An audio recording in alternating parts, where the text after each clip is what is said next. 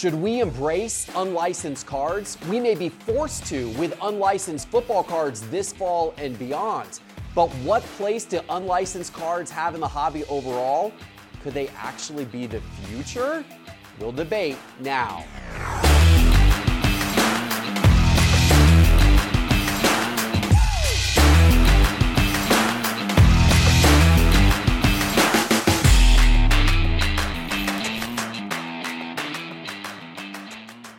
Hello, sports card investors, and welcome to another episode of Cards on the Table. And gentlemen, we got it. We got to do this one quickly today because my Florida Gators are kicking off the college football season here in just a couple of hours. But first, we got we got some important topics to dive into today, Teapot and Doug. The first of which is about unlicensed cards, and this may be becoming more and more of a reality for us. The NFL and the NFLPA's license to manufacture football cards seems to be in serious flux right now. There's the possibility that Panini may be stopping to make football cards in the near future, and Topps and Fanatics may not be able to make licensed football cards possibly for the next few years. But there are other manufacturers like Leaf that have been making unlicensed cards for some time. Now, on this show in the past, we have pushed back on unlicensed cards some in the past. But do we now need to just accept that maybe this actually is the future? If it's going to happen with football anyway, do we need to get unco- do we need to get comfortable, I should say, with the place of unlicensed cards in the sports card hobby? Doug, we're going to start with you on this topic now. Well, if you don't already, it's probably time to learn to love unlicensed product. Um, unfortunately, it looks pretty possible that we're not going to get licensed football for this upcoming class. Um, and it couldn't come at a worse time, really. I'm not sure that there's a good time for something like this to happen, but we're, you know, in the past year or so, I think it's been fairly clear that football has kind of taken the top place in the hobby, right? When, when we came back from uh, the, the, COVID boom, it was kind of basketball. I felt like was the top 100%. dog. Football has moved ahead in my I agree. Eyes, and now we're shift. going to go a year, maybe more, possibly without licensed product. I think that's terrible, um, and I don't know what that does for collectors because not everybody is going to just seamlessly make a transition to collegiate products or unlicensed products. Some people aren't going to do that at all. And how long are they going to wait until they can get licensed product again? We could lose collectors during this period of time, and that would be awful. But yeah. you know, again, there's no good time for this to happen. Uh, this could, in the interim, help propel unlicensed cards. We could see, you know, some Bowman uh, stuff kind of take center stage, or the last era of Prizm draft picks uh, be a little bit more valuable than they had been. But overall, I don't, you know, not looking great. Yeah, and, and some of those cards, like some of the Bowman cards and Prizm Draft Picks cards, are now actually being licensed by the colleges. Yeah. They're able to use college logos. That wasn't the case in the past. Certainly, you've got manufacturers like Leaf that have built a whole big business on unlicensed cards. And, and Brian Gray, no longer with Leaf, but when he was, would passionately make the argument and, and did so on the Geoff Wilson show recently that that you know these cards are every bit as good and many in many ways better because you get more value because you're not having to pay all that money for the licensing. And, and, and just to clarify the, for the audience who's not quite sure what an unlicensed card is, we're talking about cards that feature the player but don't have a team logo, don't have a team name, and, and therefore don't show their team uniform either. Uh, so, you know, they're, they're referred to now as, I guess, pajama cards because the players are airbrushed. The, uh, you know, the uniform's airbrushed, the logo's airbrushed, so it looks like they're wearing pajamas for somebody who is like a team collector, if you if you love to collect the Braves, for example, or, yeah. or in your case, your Detroit teams. I do like the Braves. Does it does this make a difference to not have the Lions logo on a card and not have the Lions logo on the on Jared Goff's jersey? Does that make that card less collectible for you? Yeah. Well, I'm sitting here picturing Doug with no logos and just a black hat and a blue shirt, and I like him less that That's way. what happened on and our, I, on our, I, I would like More and I'm looking at hat. you wearing just a black shirt and wondering where's your Market Movers logo. I'd like you a little more. I am currently unlicensed. So you are currently unlicensed. Great example. Uh, look, I'm not opposed to unlicensed cards actually, and I'm definitely not somebody who likes to criticize what others like to collect.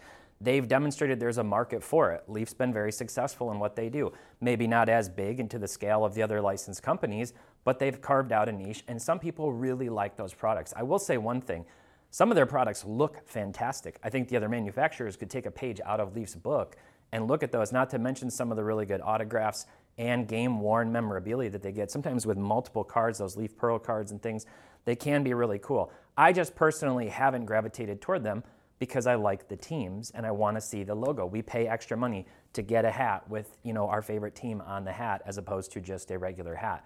And I think there's something to that. And then I think a long-term staying power, there's so many or historically has been so many license cards.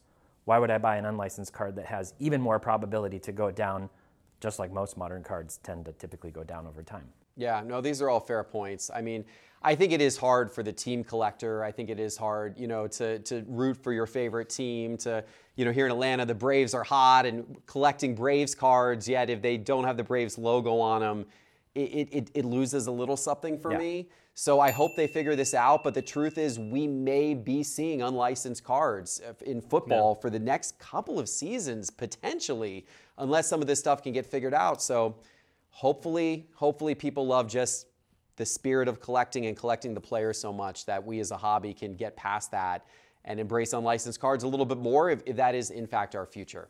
Well, one thing I do know that is in fact in my future, Doug, is a Derrick Henry printing plate, one of one auto from 2018 Rookies and Stars, because that card is for sale right now on pristineauction.com. And I have my eye on it because I think that I think that Derrick Henry is perhaps the most underrated Yeah. player in the NFL. He's so dominant, but people just don't give the running backs any love or respect anymore. Who do you have your eye on? I like that. I like that claim, by the way. He is one of the most underrated football players in the entire hobby. I'm looking at a 2022 Bowman Sterling Elly De La Cruz. Ooh, you're going baseball, Doug. Yeah, there's like one baseball player I know the name of, and it's that guy. and I'm, I'm desperate to get some of that before you know he's out of my range, like Ohtani has been. Um, PSA 10 on card auto, can't go wrong. I mean, he's he had a great great throw the other night. He got Corbin Carroll going home. That was awesome. Who do you have your eye on? If you can't get licensed cards, you can always go back to the 90s to licensed cards. And Kobe Bryant's best rookie card, which is not his Topps Chrome, it's his finest. It's that gold airs. This one's the base version. It's raw. Awesome card. I have the refractor, as you know. This Mm-hmm. Yeah. one's well centered, peel off.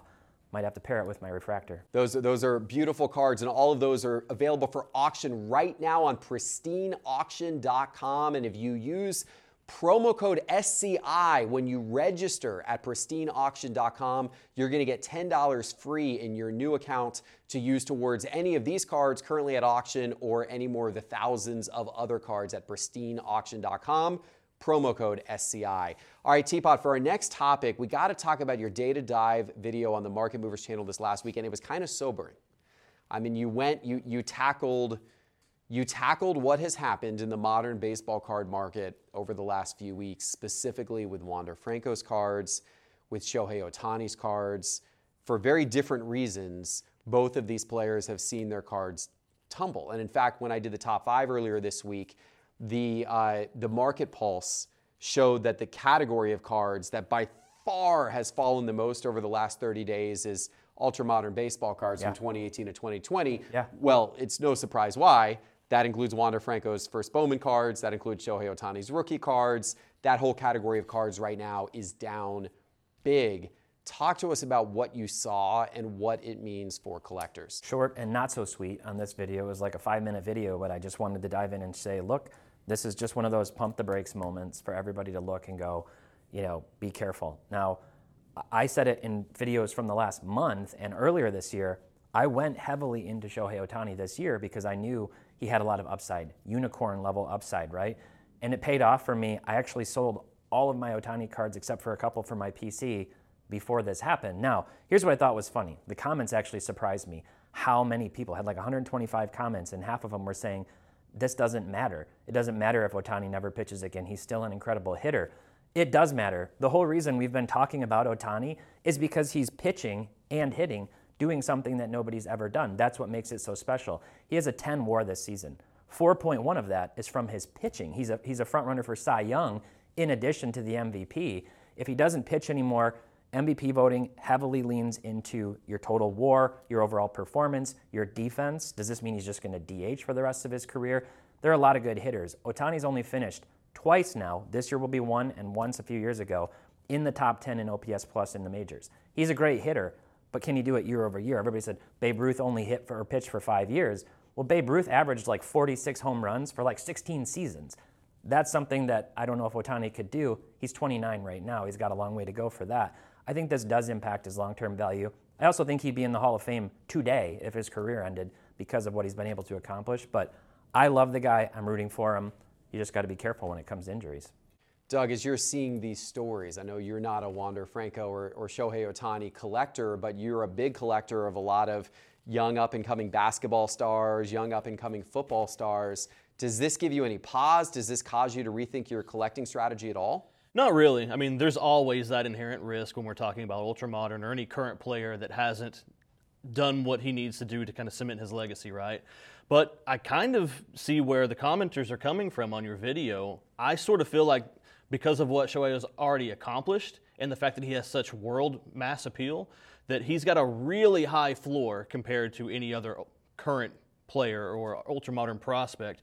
Where if this injury does keep him from ever pitching again, I think that he doesn't. You know, his, we don't see that those card prices plummet. People said the same about Judge last year, and his cards are way down because of the injury. Yeah, the injury the injury matters, but he was only a hitter ever. Judge. Now, what Shohei has done, you know, it's kind of undisputable that what he's done we may never see again. We may never see someone who can dominate on both sides of the ball like that in baseball. So I think what he's done already is enough to sort of keep him propped up at a certain level that he's just not going to dip below. And for that reason, I think you know I, I enjoy seeing the dip. This is a good opportunity for someone yeah. like myself who desperately, like, you know, I just said it, desperately wants Ohtani, but haven't been able to get my hands on any. It's interesting. I mean, obviously, very different situations between Ohtani and Wander Franco. And I, I, while the Ohtani situation with the injury is something you really have to worry about when you invest in, you know, ultra modern players. The Wander Franco situation, I mean, you're you're not totally out of the woods investing in retired Hall of Fame players right. either. You know, it's right. there's there can be situations where they do something stupid. Yeah. Uh, that affects the, you know their personal life and their reputation. I mean, we've seen it happen before. I mean, you know, there's probably there were probably you know, people with stockpiles of O.J. Simpson cards at some point in time, and those quickly became valueless as things happened. That and that all took place well after his playing career, right? And there's other athletes who have served that as well. So I mean, there's some risk in investing in any type of card. You know, maybe I, I don't know. Maybe maybe you're best off with the dead players. Maybe that, maybe that's where you have to go if you want safety and security these days. But it's part it's part of the game. It's part of the game, and that's you know the risk that you take. So anyway. All right. All right. You guys good? I'm good. you guys good? You're not you're not liking my dead players argument here? I just feel like we've talked about like crooks and oil that, riggers in the that. past, or I don't know, whatever. We've talked about vintage before, and you called them womanizers and bank robbers. I mean, some of them were. Some of them were. I don't know. All right, guys, we got more great topics to discuss. We'll be right back.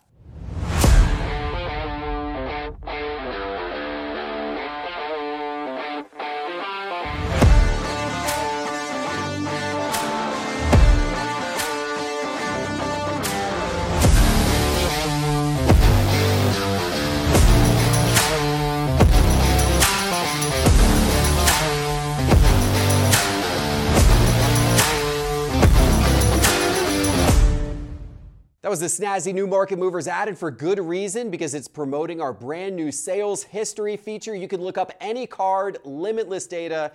Go check it out right now. Go to sportscardinvestor.com, click Market Movers in the main menu bar, or download the Market Movers app from the App Store on your phone. Okay, guys, the next topic, very timely college football kicking off tonight with my Gators. There were some games last weekend in week zero as well. But yeah, the question the Notre Dame, you know, they did right. That was a good start to their season, actually. They look real. Um, but the question here is college football products. We've seen a bit of a resurgence of these recently. You know, Topps uh, brought Bowman U to college football, and then this past Bowman U, it was actually licensed with the college jerseys and everything like that, which was I thought I thought super cool. You've obviously got Prizm draft picks as well, and you're seeing you know college uh, players in those products. So they're they're pushing these college cards more than ever now in football as well as other sports. Doug, is this stuff collectible? Is this stuff investable? Do you think there is growth potential in the college sports card market? Well, now we're kind of in a sort of a gray area here, right? Because a lot of this is going to have to do with what happens with NFL product. If we don't have licensed NFL product for the next year or maybe more, and we do have licensed collegiate product, that will give it a window where it is more desirable. I don't know that that's long term, though. I don't know that I, that has staying power necessarily.